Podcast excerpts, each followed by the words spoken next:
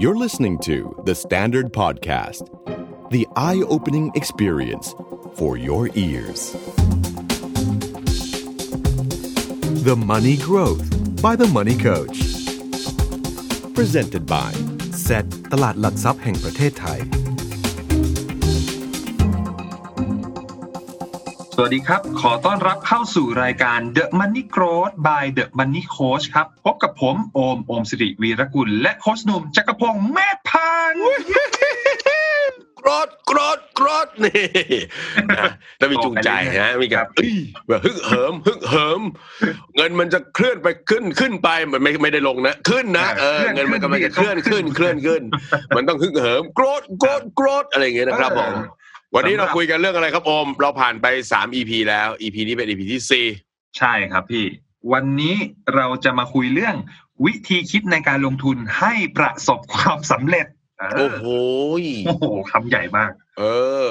นะฮะมันมันสำคัญนะเห็นเขาบอกว่าเวลาจะทำอะไรเนี่ย วิธีคิดเนี่ยมันสำคัญนะ ใช่ครับ เพราะมันเป็นตัวออกแบบวิธีทำของเราเหมือนกันนะนะฮะ ถูกต้องครับ อ่าเป็นคิดแล้วทำอย่างไรนะ วิธีคิด ครับ อย่างไรให้กับเรื่องการลงทุนใช่ไหม ใช่ครับ ให้ พี่ ประสบความสำเร็จอืมใครเป็นคนคิดอีพีเนี่ยยากยากอยากจะเจอกันสักครั้งหนึ่งนะครับผม เออ เออครับผม เออครับแอบยากแต่ก็มีความน่าสนใจทีนี้ผมเริ่มถามพี่หนุ่มก่อนเลยครับว่า ครับผม พี่หนุ่มเนี่ย นิยามให้กับคำว่าความสำเร็จเนี่ย ไว้ยังไงบ้างครับ ในช่วงในช่วงลงทุนแรก ๆ เลยกับตอนเนี้ยครับพี่มีความแตกต่างกันไหมพี่ ช่วงลงทุนแรก ๆ เนี่ยพี่นึกภาพนะเราอ่านหนังสือของคนที่ประสบความสำเร็จนะ ไม่ว่าจะเป็นเมืองไทยเมืองนอกเมืองนอกก็จะเป็นวอร์เรนบัฟเฟตปีเตอร์ลินช์อะไรพวกเนี้ยนะครับ เฮ้ยเราอ่านนะหรือเมืองเมืองไทยก็จะมีดรนิเวศน์อย่างเงี้ยนะครับ หรือหลายๆคนนะครับ เราอ่านไปปุ๊บโหทำไมเขามีลงทุนแล้วไปเจอหุ้นสิบเด้งวะ เคยได้ยินเหรอหุ้นสิบเด้งไหมโอม เออ คือซื้อ วัน วันนี้มันบาทหนึ่งอะ ครับ แล้วเราไปซื้อตอนมันบาทหนึ่งอะแล้วถือไปสักพักหนึ่งมันสิบบาทอย่างเงี้ย อื้อหือ โอ้ยมันอะไรเสกเข้าไปวะนะเฮ้ยเนกออกไหมาฮะแล้วเรารู้สึกว่าคนในวงการพอเวลาพูดกันก็เราผมได้หุ้นห้าเด้งมา ผมโอ้โหทำไมมันเก่งๆ อะไรกันจังเลย แล้วก็ตอนนั้นก็จะคิดถึงการลงทุนที่จะได้เงินเยอะๆ ตั้งโจทย์ไว้ว่าเฮ้ยมันต้องมีร้อยล้านพันล้านอะไรเงี้ยนะนี่คือแรกๆเลยนะ โอ้ คือพอมันอ่านหนังสือแล้วมันมันแบบเกิดความฮึกเหิมอะสมัยนั้นยังไม่มี YouTube อะครับ ครับ อ่านปุ๊บฮึกเหิมเฮ้ยเฮ้ยถ้าเราไปถึงตรงนั้นนะเดี๋ยวจะมีคนมาสัมภาษณ์ในฐานะเซียนหุ้น โอ้ไม่งั้นทุกวันนี้เราอาจจะได้เห็นเอ่อเซียนหนุ่มจักรพงศ์ ครับผม อยู่อีกสายแล้วฮะ อยู่อีกสายหนึ่งแล้วนะ เออ แต่ปรากฏว่าเฮ้ยไม่ใช่เว้ยพอเวลาผ่านไปเรื่อยๆ พี่ค้นพบคำนี้ว่ะ ครับ พี่ได้ยินคำนี้ครั้งแรกจากอ่าวิดีโอของตลาดหลักทรัพย์ แห่งประเทศไทยของเราเนี่ย ครับ และพี่ชอบมาก คือคำนั้นคือคำว่าชีวิตคือการลงทุน แล้วกลับด้านกัน การลงทุนก็คือชีวิตคำนี้มันลึกซึ้งมากเนาะ แล้วมันก็ประกอบกับว่าพอเราลงทุนมาเรื่อยๆ โอม มีทั้งสุขเศร้าเหงาและรักอย่างมั่นใจ จนเรารู้สึกว่าบางทีเราเหมือนเราเป็นคนไบโพล่าเลยโอมเอ้ยพอเวลาหุ้นขึ้นเราก็ดีใจมีความสุขบ้าบอคอแตกเนาะ อืม พอตกหนักๆเราเป็นเหมือนคนแบบอะไรวะเนี่ยมันแบบเสียสติเสียประสาทไปเลยอะไรเงี้ย ครับ จนเรามาเข้าใจพอเราลงทุนนานเข้านานเข้าเราเริ่มปรับการลงทุนของเราไปเรื่อยๆ แทนที่จะพยายามลงทุนแบบแทงหวยอะว่าจะไปอยู่กับม้าตัวไหนแล้วม้ามันจะวิ่งถูกไหมหุ้นตัวไหนมันจะพุ่งอะไรเงี้ยไม่ไม่ไม่จริง ๆ แล้วการลงทุนมันเป็นแค่ส่วนหนึ่งของชีวิตนะแล้วเรา ครับ จะต้องปรับการลงทุนให้มันเป็นส่วนหนึ่งของชีวิตได้จริง ๆ ก็คือเรามีเรื่องที่เราทำในชีวิตประจำวันเยอะแยะเต็มไปหมด แล้วเราก็บริหารจัดการเงินของเราให้มีส่วนเหลือ ส่วน ครั อบ อม เอามาเติมในการลงทุนของเราต่อเนื่องไป การลงทุนที่ อืม ถูกต้องมันไม่ใช่ว่าเดี๋ยวเราจะเทรดเงินก้อนเล็ก ๆ ก้อนหนึ่งให้กลายเป็นหลักแสนหลักล้านไม่ใช่ เราต้องทำมาหากินของเราจัดสรรเงินออมของเราสม่ำเสมอ แล้วก็มีเงินเข้ามาเติมในการลงทุนของเราเรื่อย อืม ๆ สุดท้ายโจทย์ของความสำเร็จพี่มันก็เลยกลายเป็นคำคำนี้คำเดียวเลยฮะความยั่งยืนว่ะ ครับ คือไม่ว่าจะผ่านปรากฏการณ์อะไร บวกกำไรดีใจหาย หรือแม้กระทั่งติดลบอย่างโควิด เราก็สามารถอยู่กับการลงทุนได้ แล้วอยู่กับมันอย่างเข้าใจอยู่กับมันอย่างมีความสุข เงินของเราก็เติบโตในระดับที่เลี้ยงดูชีวิตได้ทั้งวันนี้และวันข้างหน้าได้อย่างเหมาะสม อืม ไม่ได้ร้อนรนอะไรกับมันมากเกินไปแล้วฟังแล้วมันอาจจะเหมือนกับไอ้โค้ดดูเหมือนมันจะเข้าสู่หลักธรรมอะไรบางอย่าง แต่จริงๆแล้วมันคือ มันคืออย่างนั้นจริงๆเออหลังๆ พี่ก็เลยมาชื่นชมว่าเออคนที่เขาแบบนะเป็นสุดยอดที่อยู่กันได้นานๆอย่างเช่นวอร์เรนบัฟเฟตอย่างเงี้ย ครับ เออโอ้โหเฮ้ยวอร์เรนบัฟเฟตไม่ใช่คนที่ลงทุนแล้วแบบผลตอบแทนสูงสุดในโลกนะครับ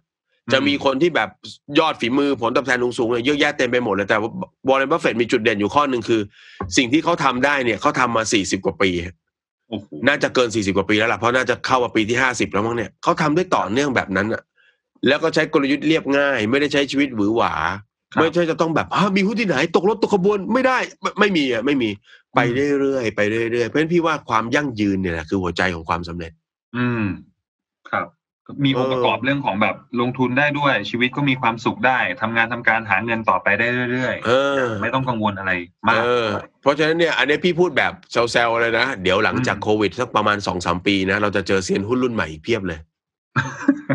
เพราะเขาพอเดี๋ยวพอเศรษฐกิจอะไรมันกลับมาฟื้นตัวแต่สมมติอีกสามปีสองสามปีข้างหน้าเนี่ยหุ้นมันก็ต้องมาด้วยถูกไหมฮะหุ้นมันก็มาด้วย ครับ เขาก็คึกคักกับการลงทุนตรงนั้นนะก็ไม่ผิดหรอกฮะถ้าน้องๆรุ่นใหม่ๆจะเข้ามาลงทุนตอนนี้แล้วอีกสองสามปีเราจะเริ่มแบบโหหุ้นเขียวหมดเลยฮะ อ่ บ้าชะมัดเทพมาจุติ อะไรอย่างเงี้ย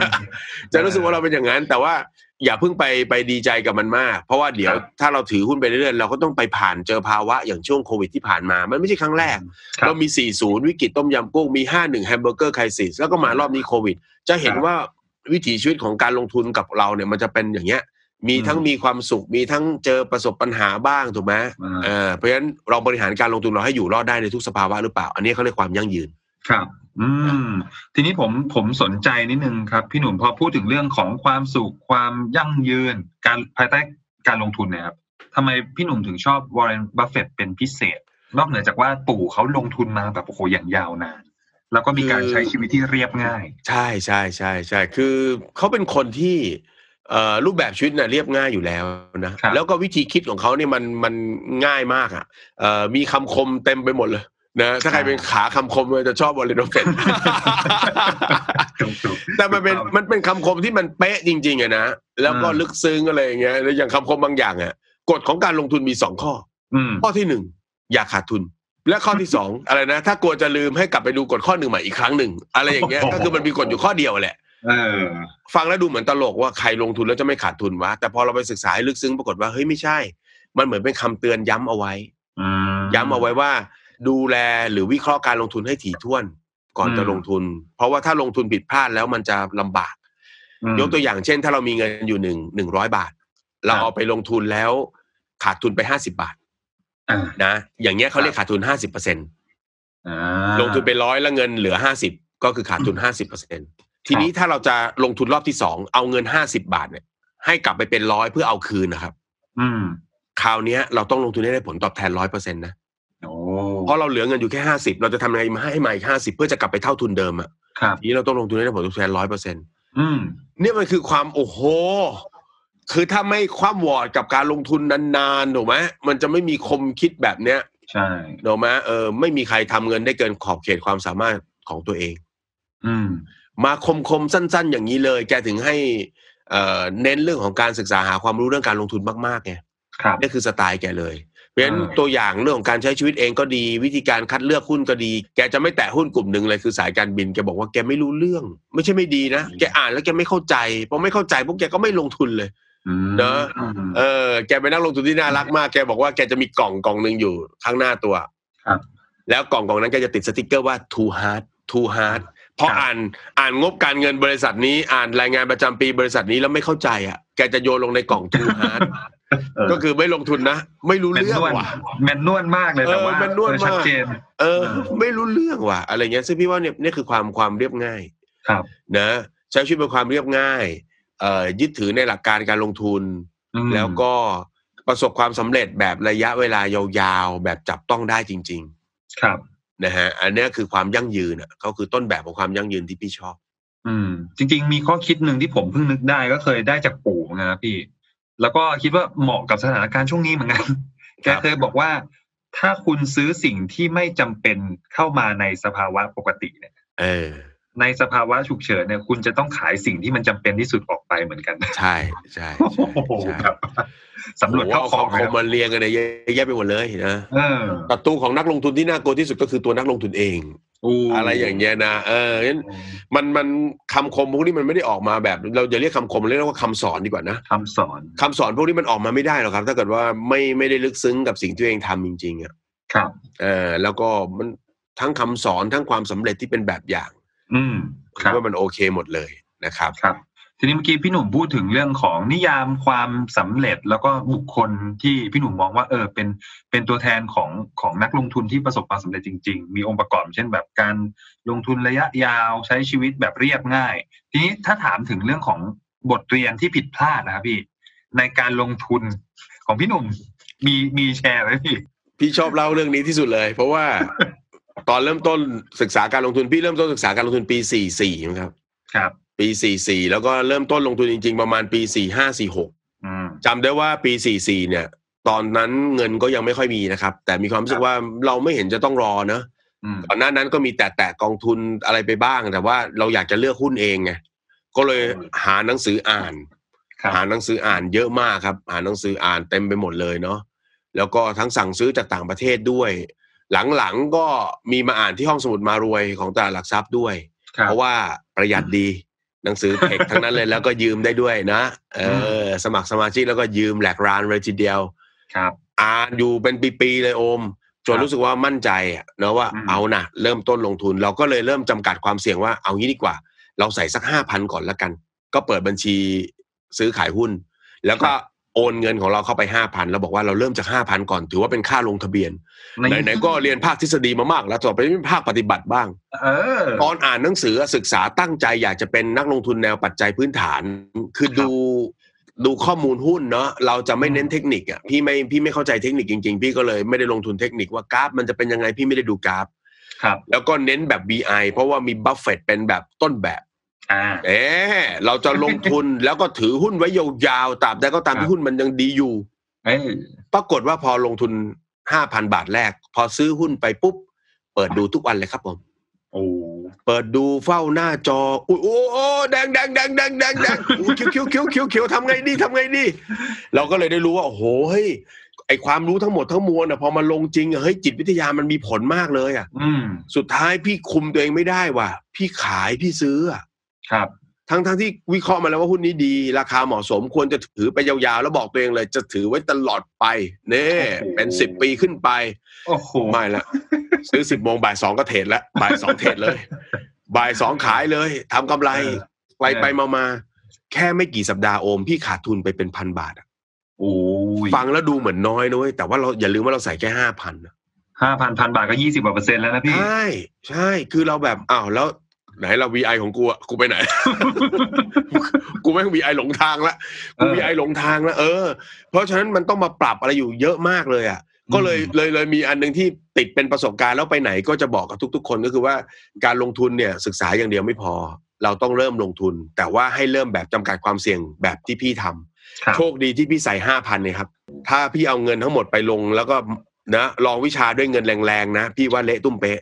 เละตุ้มเป๊ะเลย อืม แล้วมันก็เป็นบทเรียนอันหนึงเลยบอกว่าเฮ้ยน้อง ถ้าใครอยากจะลงทุนนะ มันมีปัจจัยหนึ่งที่ทำให้คุณประสบความสำเร็จด้วย นอกจากความรู้คือประสบการณ์ เออ การอยู่ในตลาดนานพอจะทำให้คุณเห็นภาพทั้งหมดว่าสุดท้ายตลาดหุ้นก็แค่นี้แหละ มัคนรับ ก็จะมีขึ้นมีลงมีผันผวนระยะสั้น หุ้นบางตัวเจอข่าวก็สะบัดบ้าง อืม ไหมหรือกระทั่งบางทีเจอแบบวิกฤตใหญ่ๆนะต้มยำกุ้งแฮมเบอร์เกอร์หรือแม้กระทั่งโควิด มันก็ลงพร้อมกันทั้งตลาด ครับ เป็นสิ่งที่เราไปจัดการอะไรมันไม่ได้ อืม แต่ถ้าเกิดอดทนได้หาจังหวะเข้าซื้ออาจจะมีหุ้นถูกๆ อันนี้มันคือการเรียนรู้ทั้งนั้นเลย ครับ งั้นบทเรียนสำคัญตรงนั้นคือ โอ้โห อย่าไว้ใจตัวเอง อย่าอย่าโอเวอร์คอนฟ dence อย่าเชื่อมั่นในตัวเองจนเกินจนเกินไป อืม เอ่อการอ่านหนังสือไม่ได้ทำให้คุณประสบความสำเร็จ คุณต้องมา ครับ ลงทุนจริง เมื่อมาลงทุนจริงการควบคุมตัวเองเป็นเรื่องสำคัญมาก แล้วก็จิตวิท ครั ยา บ การลงทุนเป็นหัวใจ รวมไปถึงประสบการณ์ที่เราต้องเรียนรู้นะอยู่กับตลาดหุ้นให้นาน อยู่กับตลาดหุ้นไปตลอดชีวิตครับ เราจะยิ่ง ครับ เข้าใจมันมากขึ้นและได้ผลตอบแทนจากมันมากขึ้น เออ คือฟังดูแล้วเหมือนคำว่าที่พี่หนุ่มบอกว่าจริงๆ แล้วประสบการณ์ก็สำคัญ การเรียนรู้ก็สำคัญอยู่กับมันให้นาน นั่นคือมันอาจจะเป็นพวกสับเซตของคำว่ายั่งยืนที่พี่หนุ่มนิยามไปช่วงต้นด้วยป่ะฮะ พี่คิดว่ามันเป็นไปได้อะเพราะว่าอย่างอย่างมีนาคมที่ผ่านมาหุ้นตกเยอะมาก พี่ไม่ได้ทำอะไรนะ ครับ พี่ก็มีสติพี่ก็เข้าไปดูฮะ มันเซอร์กิตเบรกสองวัน พี่ก็เข้าไปดูนะว่า ตัวที่อยู่ในลิสต์ของเราอะ อ่า มันเคลื่อนลงมาไหม อืม เราเตรียมการนะ เราไม่ใช่คนที่แบบอยู่ดีก็อะไรดีอะไรดีเห็นถูกไปหมดซื้ออะไรดีไม่ใช่ไม่ใช่ เราเตรียมการตั้งแต่ EP ที่สามแล้วฮะ ถ้าไม่เข้าใจกลับไปฟัง EP ที่สามอีกรอบหนึ่ง ครับ พี่มีวอชวอชลิสของพี่อยู่แล้วว่าพี่จะซื้ออะไร พอพี่เห็นมันย่อลงมาปุ๊บเราก็กันเงินไม่ได้เอาเงินทั้งหมดนะครับ เราต้องเผื่อความเสี่ยงตลอดเวลา เราเอาเงินบางส่วนเราเข้าไปซื้อก็เก็บไว้เพิ่ม แล้วก็นอนสบายใจ เพราะว่าฉันอยากจะเป็นเจ้าของธุรกิจนี้มากขึ้นเรื่อยๆ เพราะธุรกิจนี้เขาดี ฉันอยากจะมีหุ้นส่วนใหญ่ขึ้นจากร้อยหุ้นเป็นสองร้อยหุ้นอะไรอย่างนี้ อะไรอย่างนี้นะ นี่ ก็เก็บไปเรื่อย ครับ ๆ เนี่ยมันคือเป็นแบบเนี้ย พี่คิดว่าใช่ มันเป็นสับเซตของคำว่าความยั่งยืนนั่นแหละ อืม นะ ทีนี้เมื่อกี้พี่หนุ่มปูมาดีแล้วครับ เรากำลังจะเข้าสู่คำถามเรื่องที่ว่าเราจะมีการรับมือกับภาวะวิกฤตที่เกิดขึ้นในตลาดหุ้นยังไงบ้างครับในสไตล์พี่หนุ่ม อ่าน อกนอกเหนือจากการทำแบบว่า watch list แล้ว แล้วก็มี อืม เช็คลิสต์อย่างที่พี่หนุ่มเอ่อพูดไปเมื่อ EP EP ที่ EP ที่สาม อ่า มีวิธีรับมือยังไงโดยเฉพาะอย่างเช่นแบบ คนในวงการเขาจะเรียกสามว่าแบบเอ้ยมีเหตุการณ์ที่มันคาดไม่ถึงว่าจะเกิดขึ้น เออ เป็นพวกแบบแบล็กสวอนอะไรมันเกิด ครับ แบบ ผม เหนือ อืม เหนือความคิดเราอะไรอย่างเงี้ย พี่ว่าทุกเรื่องในโลกนะเวลาเรารับมืออะไรมาได้ เพราะว่าเพราะเราเพราะว่าเราเข้าใจมัน เราเข้าใจมันว่าเรื่องมันเป็นอย่างนี้ ครับ เมื่อเกิดขึ้นเราก็จะรับมือได้ เอาสภาพความคิดสภาพจิตใจก่อนเนอะเอ่อถ้าเราเข้าใจว่าเมื่อไหร่ก็ตามที่เราเข้ามาซื้อหุ้นเพื่อการลงทุนในตลาดหลักทรัพย์ มันจะมีความเสี่ยงสองตัวที่เราต้องทำความรู้จักกับมันก่อน ครับ อันแรกเลยว่าความเสี่ยงเชิงธุรกิจหรือ business risk ความเสี่ยงตัวนี้หมายความว่าแยกตัวเลย เราซื้อหุ้นห้างสรรพสินค้านี้ ห้างสรรพสินค้านี้มีความเสี่ยงอะไร เราซื้อหุ้นโรงแรมนี้โรงแรมเนี้ยมีความเสี่ยงอะไร โรงแรมนี้อาจจะมีความเสี่ยงต่างจากอีกโรงแรมหนึ่งก็ได้ โรงแรมเราอาจจะอยู่ในโลเคชันสู้เขาไม่ได้ โรงแรมเราสภาพคล่องหรือเงินสดเราน้อยกว่าเขาอ่า ครับ อันเนี้ยเมื่อไหร่ที่มีผลกระทบนี่คือเป็นผลกระทบต่อตัวโรงแรมเลย หรือมีข่าวผู้บริหารโรงแรมเกิดทำเรื่องไม่ดีขึ้นมาอะไรเงี้ย อันนี้คือความเสี่ยงเชิงธุรกิจ อืม ความเสี่ยงแบบนี้เนี่ยมันจัดการได้ โดยการที่เราเนี่ยอาจจะกระจายซื้อหุ้นหลายตัวหลายหลายธุรกิจอ่ะเรามีโรงแรมเราอาจจะมีโรงพยาบาล เราอาจจะมีนิคมอุตสาหกรรม เราอาจจะมีอะไรนี่คือความเสี่ยงแบบนี้เขาเรียกว่าอ่าความเสี่ยงที่กระจายความเสี่ยงแล้วมันสามารถช่วยอ่าลดปัญหาลดผลขาดทุนจากการลงทุนได้ถ้าเกิดเหตุไม่คาดฝันอะไรขึ้นมากับธุรกิจตัวนั้น ครับ ไอ้แบบเนี้ยเขาเรียกเป็นความเสี่ยงที่จัดการได้ ครับ นะฮะอันที่สองเนี่ยมันเป็นความเสี่ยงที่จัดการไม่ได้ เขาเรียกว่าความเสี่ยงตะความเสี่ยงเชิงตลาดหรือ market อืม risk ครับ มันมักจะเกิดจากการปรากฏการณ์ใหญ่ ๆ อย่างเช่น ปรากฏการณ์ทางการเมือง ปรากฏการณ์ทางนโยบายต่างๆ เช่นนโยดอกเบี้ยนโยบายเนอะ ครับ นโยบายทางการเงิน รวมไป อืม ถึงวิกฤตการณ์ต่างๆ อันเนี้ยคือที่เราเจอ ครับ ต้มยำกุ้ง แฮมเบอร์เกอร์ โควิด พวกเนี้ย เวลามันมาเนี่ยมันเล่นทั้งตลาดเลย ไม่สนใจว่าคุณเป็นธุรกิจ ว้าว อะไร ไม่สนใจว่าคุณเป็นหุ้นไหน ธุรกิจคุณสายป่านยาวหรือสั้นไม่รู้ ราคามันจะมีปัญหาคือตกลงพร้อม ๆ กันหมดทั้งตลาดเขาก็เลยเรียกว่า อืม ความเสี่ยงตลาด ไอ้แบบเนี้ยเราไม่สามารถกระจายซื้อหุ้นหลากหลาย แล้วแก้ปัญหาได้ ครับ เพราะฉะนั้นเมื่อเกิดแบบเนี้ยมันไม่มีใครรู้ว่ามันจะมาถูกไหม อืม เพราะฉะนั้นมันตูมทีเดียวหมดเลย อืม เพราะฉะนั้นถ้าเราเข้าใจว่า เออ ความเสี่ยงตลาดมันเป็นแบบนี้ แต่ความเสี่ยงตลาดเมื่อเข้ามาปุ๊บหุ้นทุกตัวราคามันตก แต่ว่าธุรกิจหลาย ๆ ตัวเขายังดีอยู่ไง อืม สำหรับคนลงทุนจังหวะแบบนี้ก็คือจังหวะที่เขาจะเข้าไปเก็บ อื ม จังหวะที่เขาจะเข้าไปซื้อการลงทุนของเขาเพิ่ม ครับ เออ แบบนี้เพราะฉะนั้นเราต้องเข้าใจก่อนว่า เรากำลังเจอความเสี่ยงแบบไหนอยู่ อืม ถ้าเกิดบอกว่าผมซื้อธุรกิจ ABC ครับ แล้วปรากฏว่ามันมีข่าวว่าเออมันมีการโกงกันอะไรต่าง ๆ อันนี้คือน้องโดนคนเดียว น้องโดนคนเดียวนะจ๊ะน้องเพราะน้อง เออ ไปซื้อของเขาทำไมน้องไม่ดูล่ะไอ้แบบนี้เราสามารถอ่านวิเคราะห์หาข้อมูลเพื่อตรวจสอบก่อนเข้าไปลงทุนได้ ครับ นะ เออ อืม แต่ถ้าเกิดเป็นความเสี่ยงเชิงตลาดอย่างที่บอกอะเป็นนโยบายระดับนโยบายระดับผลกระทบทั้งโลกแบบเนี้ยเราหนีมันไม่ออกนะเพราะฉะนั้นอันดับที่หนึ่งก่อนเราทำความเข้าใจกับมัน ครับ อันที่สองที่มันต้องเออผนวกกันไปก็คือการเตรียมตัวในบางเรื่อง ยกตัวอย่าง อืม เช่นอ่าก่อนหน้านี้เราคุยไปในตอนที่แล้วแล้วว่าเรื่องของเงินสำรองเรื่องของอะไรต่างๆ เวลาที่มันเกิดเหตุฉุกเฉินเกิดอะไรต่าง ๆเนี้ยสิ่งที่คุณไม่ควรทำคือ เดือดร้อนจนถึงขั้นต้องเอาหุ้นมาขาย เพื่อจะมากินใช้อ่ะ ครับ นะช่วงโควิดมีคนมีปัญหาเยอะมากว่าไม่มีเงินเก็บไม่มีเงินสำรองแล้วก็ถามว่าทำยังไงดีอย่างนี้ เนอะหุ้นก็ไม่กล้าขายออกมาเพราะมันตกอยู่จริง ๆ แล้วเนี่ยเมื่อเกิดวิกฤตแบบเนี้ยเรื่องการกินใช้กับการลงทุนมันไม่ควรมาเกี่ยวกันเลย อ่า เพราะฉะนั้นถ้า ครับ คนที่เขาบริหารดีถูกไหมเขาก็จะลดความกังวลกับพอร์ตการลงทุนของเขาไปได้พอสมควรเลยอะ อืม เออเขาไม่เครียดอะโอมเขาบอกอ้าวฉันก็กินของฉันปกติอะเนาะฉันก็มีเงินสำรองก็แยกไว้กินต่างหากเพราะฉะนั้นฉัคนรับ จะไม่แตะฉันจะไม่ต้องรีบมาบีบตัวเอง ฉันจะ อืม ไม่ต้องมาขายของที่จำเป็นอย่างที่วอร์เรนบัฟเฟตบอกไง ครับ นี่ไงของจำเป็นแล้วเนี่ย เอออย่างเงี้ยมันไม่เวิร์คคุณต้องมาขายขาดทุนมันก็เลยเป็นความเครียดซ้ำสองเข้าไป บ วิกฤตก็เล่นงานราคาหุ้นอยู่แล้ว ฉันยังจะต้องขายทิ้งเพราะไม่มีเงินกินเงินใช้อีกนั้นเป็นความเข้าใจการเตรียมตัวการเตรียมพร้อมเนี่ยมันเป็นเรื่องสำคัญนะฮะอ่าและอีกมุมหนึ่งก็คือ เวลาลงทุนอะไรก็อย่าไปสุดนะครับ อย่าไปสุดนะเมื่อมีตังค์สมมติมีตังร้อยเปอร์เซ็นก็ไม่ต้องเอามาลงทุนตั้งร้อยเปอร์เซ็นก็ได้กันไว้ใช้ด้านอื่น ๆ หรือเผื่อเหลือเผื่อขาดไว้บ้างนะครับ อย่าทั้งหมด ครั อบ ยู่ในการลงทุนทั้งหมดอันนั้นก็คงไม่ใช่ อืม นะหรือแล้วก็พอเป็นนักลงทุนอีกมุมหนึงครับ การจัดการกับเรื่องนี้ก็คือระแวดระวังข่าวบ้างนะเอาจริง ๆ ครับ อย่างเช่นช่วงโควิดอย่างนี้นะโอม ครับ ก่อนหน้าต้นปี 2020 มีใครไม่รู้บ้างว่าสถานการณ์เศรษฐกิจต่อให้ไม่มีโควิดเนี่ยมันก็อาจจะไม่ดีอยู่แล้วถูกไหมเพราะฉะนั้นก็มีนักลงทุนบางคนเริ่มเออถอนเงินจากการลงทุนออกมาบ้างนิดนึง ครั พั บ กไว้บ้าง แต่ไม่ได้ถอนหมดก็มีใส่ลงทุนไป ครับ อันนี้คือการจัดการเราสามารถจัดการกับมันได้ เนอะ ครับ อืม ก็จริง ๆ กระจายความเสี่ยงก็คือ คอยติดตามข่าวสารบ้างเนอะจัดสรรเงินให้ดี อืม อะไรเงี้ยแล้วก็รู้จักเรียนรู้ติดตามธุรกิจที่เรา ลงทุนอยู่ด้วยหน่อย ใช่ครับ รวมไปถึง อ่า ทำความเข้าใจด้วยครับว่า สิ่งที่เราเจอมันเป็นสภาวะปัญหาแบบไหน ครับ เนอะมันเป็นความผิดพลาดที่ตัวเราเองหรือเปล่า ถ้ามันเป็นการถ้ามันเป็นปัญหาที่เจอกับธุรกิจที่เราลงทุนตัวเดียวเนี่ยเป็นความผิดพลาดของเรานะครับ เราต้องเรียนรู้นะฮะว่าเราเราเลือกทำไมถึงเลือกหุ้นตัวนั้นลงทุน ครับ ไม่ใช่ตีโพยตีพายอย่างเดียวว่าหุ้นตกนะ เราต้องเรียนรู้ แต่ถ้าเป็นทั้งตลาดอย่าไปตกใจ โดนเหมือนกันหมด เอออย่างมีนาคมนี่พี่ชิวเลย พี่ชิวเลยเนอะปกติ ครับ มันมีกองกองหุ้นที่พี่ DCA ที่พี่เล่าให้ฟังอะ ครับ นะช่วงหุ้นตกนี่พี่อัดเพิ่มนะ เพิ่มจาก DCA ปกติเข้าไป โอ้ อ่าเพราะเรา ครับ รู้แล้วว่าอ่านะไม่ได้เจอกันนานนะเรา ลงมาแล้วปรับมือเรียก กันปรับมือเรีย ค ก รั้งสุดท้ายก็ห้าหนึ่งคิดถึงเหลือเกิน มาจนได้นะ อะไรเงี้ย ออ ถามว่าพอร์ตหุ้นพี่ตกไหมตกทำไมไม่ตกล่ะถูกไหมพอร์ตหุ้น อ่า ทุกตัวตกเลยฮะมีบางตัวที่มันซื้อมานานมากมันไม่ตกมีอยู่สองสามตัวที่รอดจากสิบตัว อืม แต่จังหวะนี้เราไม่ได้ตกใจเรายัดเงินใส่เข้าไปเพิ่ม เพราะเรารู้ว่าแหมนานๆมาทีจัดกันให้กันนะจัดกันให้หายคิดถึงซะหน่อยนะฮะ ครับ อะไรแบบนี้ครับผม ทีนี้ถามเพิ่มนิดนึงครับ ผมว่าคนฟังน่าจะอยากรู้เหมือนกัน เรื่องของการเตรียมพวกงบหรือแบบว่าเงินแบบเงินสด เอาไว้ อืม อัดเอาไว้เก็บเอาไว้อย่างเงี้ยในสไต อื ล์ ม พี่หนุ่มอ่ะพี่หนุ่มเตรียมเงินพวกเนี้ยฮะไว้สัดส่วนกี่เปอร์เซ็นต์อะไรในการที่จะปกติพี่หนุ่ม DCA อยู่แล้วแหละ แต่พอโอ้ยตกมาในราคาที่รู้สึกว่า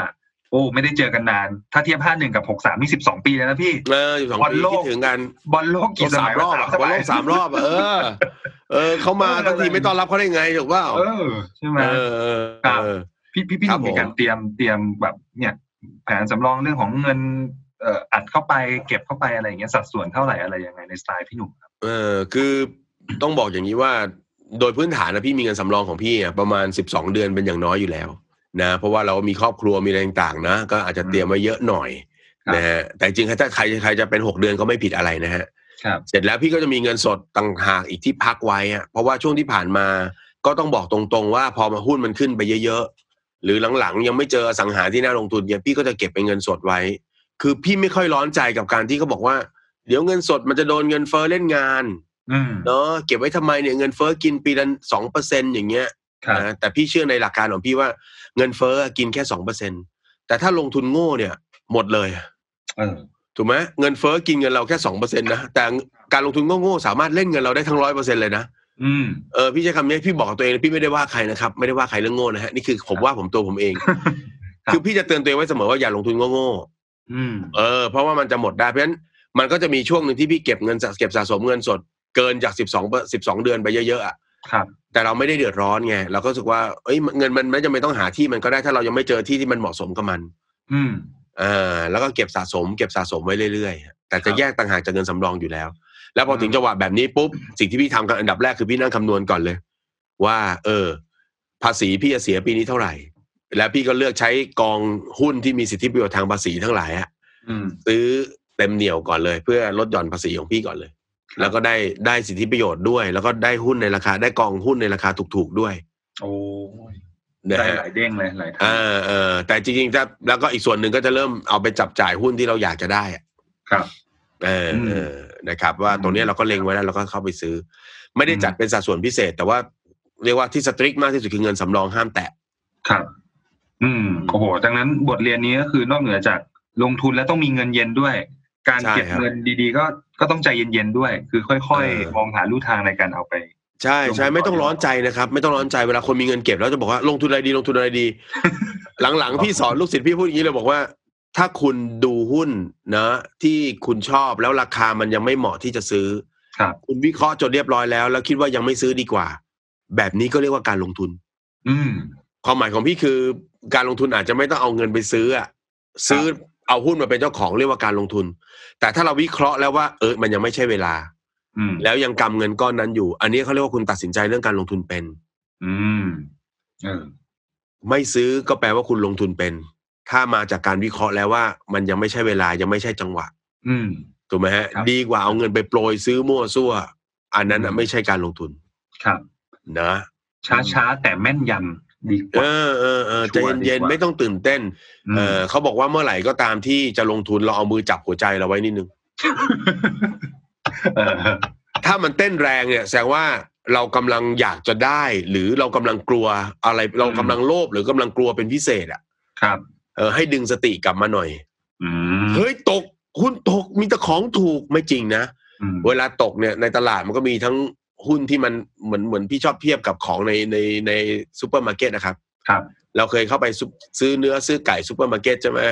เวลาเขาลดราคาเยอะๆเกิดจากอะไรฮะ มันอาจจะ อ่า ใกล้หมดอายุแล้วก็ได้นะ อืม หรือมันอาจจะเป็นเจ้าใหม่ของดีมีโปร เราไม่รู้ว่ามันเป็นแบบไหนไง ครับ ถูกไหมถ้าเราตื่นเต้นเกินไปให้เรานั่งเรียกสติตัวเองนิดนึงให้ใจเย็นๆใจเย็นไม่ต้องกลัวตกแล้วตกบนใจเย็น เออ ๆอ่าตั้งแต่ลงทุนมาตั้งแต่ปีสี่ห้าสี่หกมาจนถึงวันนี้ก็เห็นรถรถก็มาทุกรอบนะ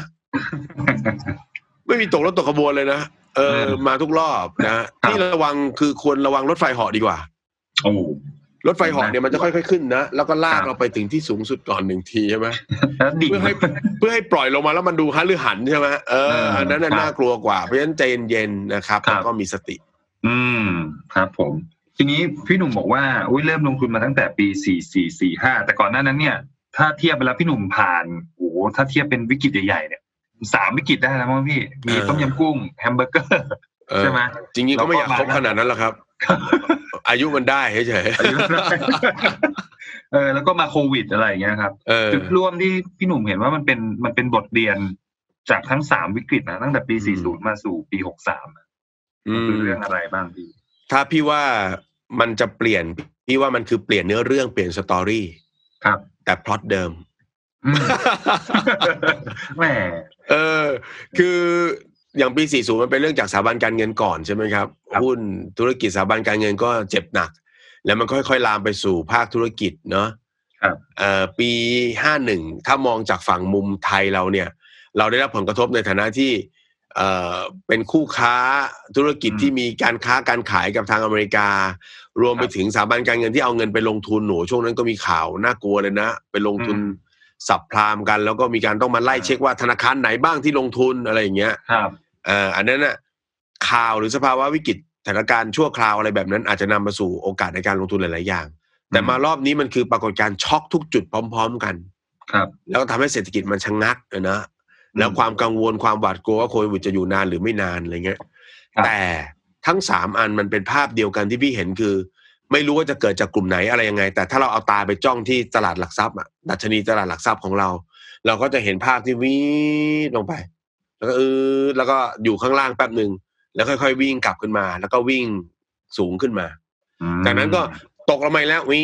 งแรงๆแล้ว ครั ค่อย บ ๆขึ้นแล้วก็กลับขึ้นมา อืม แต่พี่ก็ทำนายว่านะออกหมอดูนิดนึงแต่ว่าก็คิดว่ารอบนี้ก็เหมือนกัน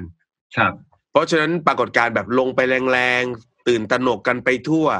นะเซตเทิลเริ่มนิ่งๆ แล้วก็ อืม เริ่มกลับขึ้นมาเศรษฐกิจเริ่มฟื้นการอัดฉีดรุนแรงขึ้นมา เราสามารถใช้คำนี้ได้ว่านะหลังจากผ่านสามตัวแล้วก็มันก็เป็นเช่นนั้นแหละ เช่น นั้น เออ ครับ เมื่อไหร่ก็ตามที่พอเราลงทุนมาถึงแบบนี้แล้วเออ มันก็เป็นธรรมชาติของมันเนอะเราก็ อืม มีหน้าที่ของเราก็คือดูแลการลงทุนของเรา ครับ นะด้วยความเข้าใจว่าสภาพโดยรอบมันเป็นแบบนี้ อืม เออนั่นคือหัวใจที่สุดเพราะฉะนั้นเมื่อเกิดเรื่องสักหนึ่งครั้ง สิ่งที่เราต้องกลับมาดูคือ หุ้นในมือเรามีอะไรบ้าง ค ได้ บ รับผลกระทบมากน้อยแค่ไหน ราคา อืม ตกอ่ะมันตกแน่ๆแหละเพราะโดนกันทั้งตลาดเป็นความเสี่ยงเชิงตลาด ครับ แล้วธุรกิจเราจะดีต่อไปไหมหลังจากที่ทุกอย่างมันฟื้นมา อืม วันข้างหน้ามีเอ่อเทคโนโลยี disruption อะไรต่างๆ ที่จะมาจัดการทำให้ธุรกิจเราแย่ลงหรือเปล่า ถ้าไม่เราก็ถือต่อใส่เงิน อืม เราเพิ่ม ครับ แต่ถ้าดูแล้วไม่ดีเราก็อาจจะพิจารณาขายมันออก อืม แล้วก็เปลี่ยนเอาไปซื้อหรือถือหุ้นตัวใหม่ ครับ ทุกอย่างหมุนเวียนกันไปอย่างนี้เป็นวัฏจักรรอบต่อรอบถูกไหมฮะ มันจน ครับ มันถึงบอกว่ามันก็เป็นแบบนี้แหละครับ การลงทุน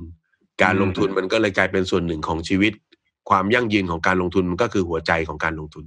แต่มันเป็นอย่าง นี้ นี้จริง ๆ นะเออเพราะฉะนั้น ครับ พอมาถึงครั้งที่สามที่เห็นนี่พี่ไม่ได้ตกใจอะไรไง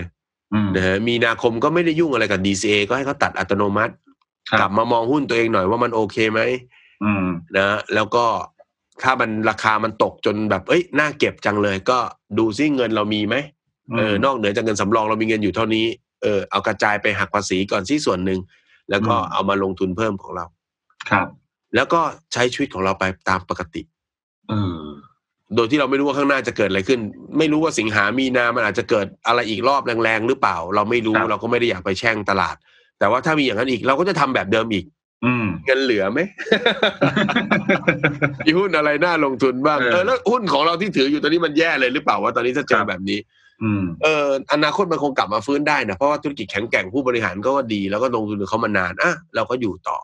ครับ มันก็จะเป็นกลไกแบบนี้ไปไม่รู้จบ อืม นะเพราะฉะนั้นกาครรับ ลงทุนมันไม่ใช่แค่มันมาคึกคลื้นตื่นเต้น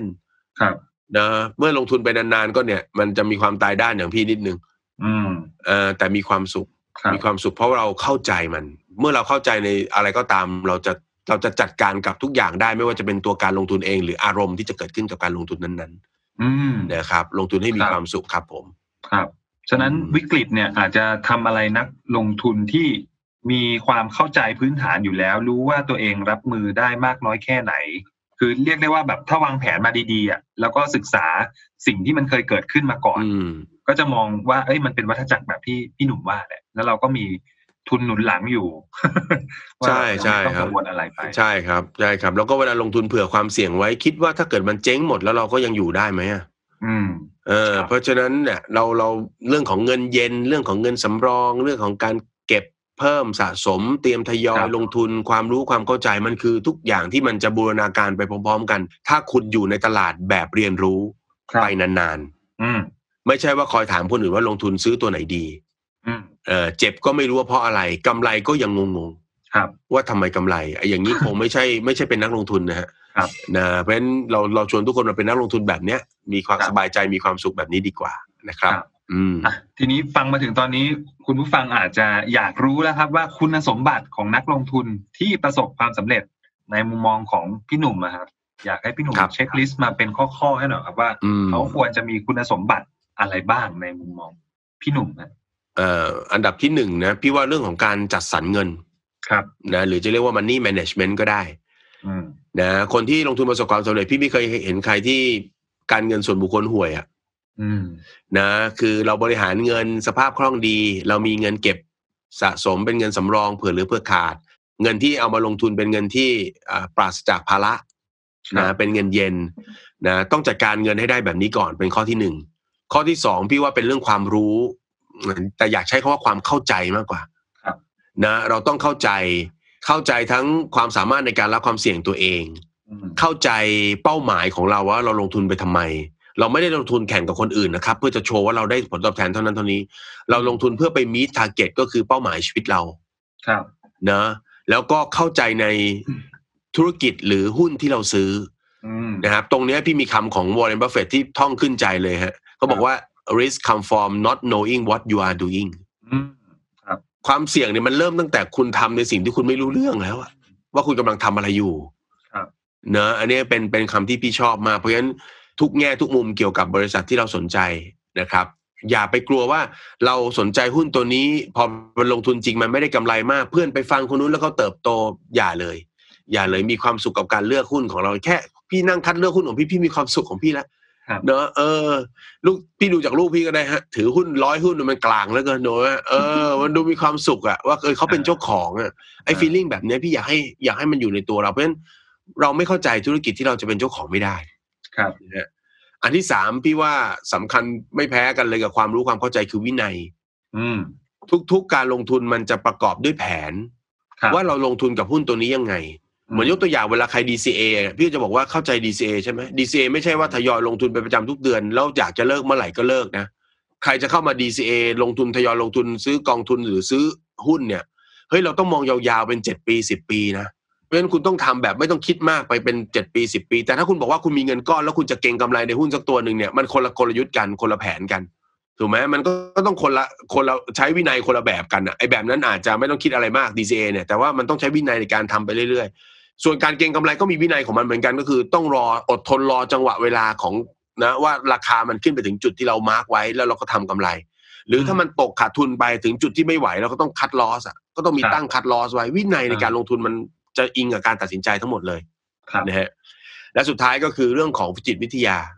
อืม จิตวิทยาการลงทุนสำคัญมากครับ ยกตัวอย่างจิตวิทยาง่ายๆ ที่กำลังดึงคนมาลงทุนในตอนนี้นะ ตัวสำคัญเลยก็คือเขาเรียกว่าอะไรสมอทางความคิด ยกตัวอย่างเช่น เราเคยเห็นหุ้นอยู่ที่พันห้าพันหก อืม สมองเราก็จะจำภาพว่าของแพงคือพันห้าพันหก อืม พอวันนี้หุ้นตกลงมาเหลือพันสามนะหรือช่วงที่ก่อนหน้านี้เหลือพันหนึ่งเราจะรู้สึกว่าเนี่ยคือถูกไง อืม เพราะว่าเรามีสมอความคิดไว้อยู่ตรงนู้นว่าที่พันหกคือปกติมันอยู่ที่ตรงนี้เพราะอันนี้คือเซลล์แล้วจะไปซื้ออะไรก็ได้ ซึ่งมันไม่ถูก เพราะว่าในในกองที่มันลดราคาลงมาเนี่ยมันจะมีทั้งของดีและของไม่ดี ซึ่งต้องต้องใช้ความรู้ในการคัดเลือกอีก ครับ นะนี่แค่จิตวิทยาตัวเดียวนะ ยังมีอีกเป็นสิบสิบข้อเลยฮะที่เราจะต้องเรียนรู้ว่าเนี่ยเนาะ over confident นักลงทุน อืม ที่ลงทุนและประสบความสำเร็จ เลือกหุ้นสองสามทีแล้วถูกถูกถูกเนี่ยโอ้โหเทพจุติ อืม เทพจุติความมั่นใจมันจะออกปากเลย ดูยังไงนั่งกินข้าวกับเพื่อน ลงทุนหุ้นบ้างหรือเปล่าเรา นี่ เริ่มศาสดา เริ่มศาสดา เริ่มสอนจริงๆอะจริง ๆ มันจะโอเวอร์คอนฟ dence แล้วมันจะมีผลต่อการตัดสินใจทำให้เราเริ่มมองข้ามอะไรบางอย่างไป แล้วมัน อืม มาสร้างผลเสียในภายหลังที่ใหญ่หลวงกว่าผลตอบแทนที่เราสร้างมาตลอดเสียด้วยซ้ำเพราะฉะนั้น ครับ ต้องเรียนรู้เรื่องของจิตวิทยาการลงทุนด้วยนะครับ โอ้ คิดว่าสี่ข้อนี้น่าจะพอ ครับทบทวนอีกรอบนึงก็คือข้อแรกที่พี่หนุ่มบอกก็คือ พี่หนุ่มไม่เคยเห็นคนที่ประสบความสำเร็จ เอ่อเขาเรียกอะไรจัดการเงินไม่เป็น คือพื้นฐาน อืม ทุกคนต้องจัดการเงินเป็นมี money management ใช่ครับ นะแล้วก็ข้อที่สองก็คือต้องมีความเข้าใจ ครั ใน บ เป้าหมาย แล้วก็รู้ว่าความเสี่ยงที่เกิดขึ้นมักจะเกิดจากความไม่รู้เสมอ อืม ใช่ไหมครับพี่ ข้อ ครั ที่ บ สามคือเรื่องของวินัยที่พี่หนุ่มย้ำมาก ๆเลย อืม เออเนอะวินัย อันนี้ จะ ยาก ช่ว มากนะวินัยนี่ยาก ใช่ จริงว่ะ เป็นเกมระยะยาวมากๆ ใช่ใช่ ใช่ครับ แล้วก็ข้อที่สี่นี่โอ้โหอันอันอันนี้ก็น่าคิดเรื่องของจิตวิทยาการลงทุน ใช่ครับ อันเนี้ยตัวป่วนวินัยครับ เออใช่ใช่ ครับผม อ่า ก็ให้ให้เป็นแน่คิดกับน้องๆนะครับ หรือคนรุ่นใหม่ที่กำลังจะลงทุนนะครับ ก็ฝากไว้เนาะอ่าอันนี้ก็จะทำให้เราพร้อมรับมือกับสถานการณ์ต่างๆ แล้วก็ทำให้การลงทุนของเราเนี่ย ประสบความสำเร็จในระยะยาวได้ ครับผม ก็ฝากไว้ครับโอมครับ ใช่ครับ แล้วถ้าใครฟังพี่หนุ่มยังไม่จุใจนะครับ อยากหาความรู้เพิ่มเติมนี่ทางตลาดหลักทรัพย์นะครับ ก็มีบทความแล้วก็แหล่งความรู้ต่างๆ มากมายให้ศึกษากันเพียบนะครับ เพียงแค่เซิร์ชว่าบทความนะครับ แล้วก็ใส่ hashtag invest now นะครับ นี่ไม่ยากไม่ยาก ไม่ บ ยาก ทความ ไม่ยาก hashtag invest now ใช่ครับ เดี๋ยวจะมีลิงก์นะฮะแปะไว้ที่แคปชั่นนะครับของ EP นี้ แล้วก็สามารถกดลิงก์เข้าไป หาความรู้เพิ่มเติมได้อีกมากมายเลยครับ เจ๋งเลยเยี่ยม ใจ ครับผม ใช่ครับ ทั้งหมดนะฮะของรายการ The Money Growth ของเราก็คือตั้งใจจริง ครับ ๆ เพื่อเราอยากจะสร้างนักลงทุนรุ่นใหม่นะที่ลงทุนเป็นคำว่าลงทุนเป็นคือลงทุนอย่างรู้และเข้าใจ และมีความสุขกับการลงทุนนะครับนี่คือเป้าหมายของรายการ The Money Growth ของพวกเรานะครับ ครับผม ก็ติดตามรับฟังกันได้เป็นประจำทุกสัปดาห์นะครับ ติดตามกันไปให้จบถึงตอนสุดท้ายนะฮะแล้วเรายังมีเกสดีๆ ที่รอเข้าคิวกันมาอีกมากมาย ให้ ครับ คุณได้ติดตามนะครับ เพราะฉะนั้นอยู่เป็นเพื่อนกันไปจนจบ EP สุดท้ายนะครับ ครับ เป็นกำลังใจให้กับทุกคนนะครับ ที่กำลังจะกระโดดเข้ามาในโลกการลงทุนนะครับ เพราะฉะนั้นก็หวังว่าทุก EP ของเราจะมีประโยชน์กับคุณ และก็พัฒนาคุณไปสู่การเป็นนักลงทุนที่ดีนะครับสำหรับวันนี้ผมกับโอมลาไปก่อนนะฮะขอบคุณมากๆสำหรับการติดตาม แล้วอย่าลืมติดตามกันใน EP ต่อๆไปสำหรับวันนี้ลาไปก่อนสวัสดีครับ The Standard Podcast, the eye opening experience for your ears.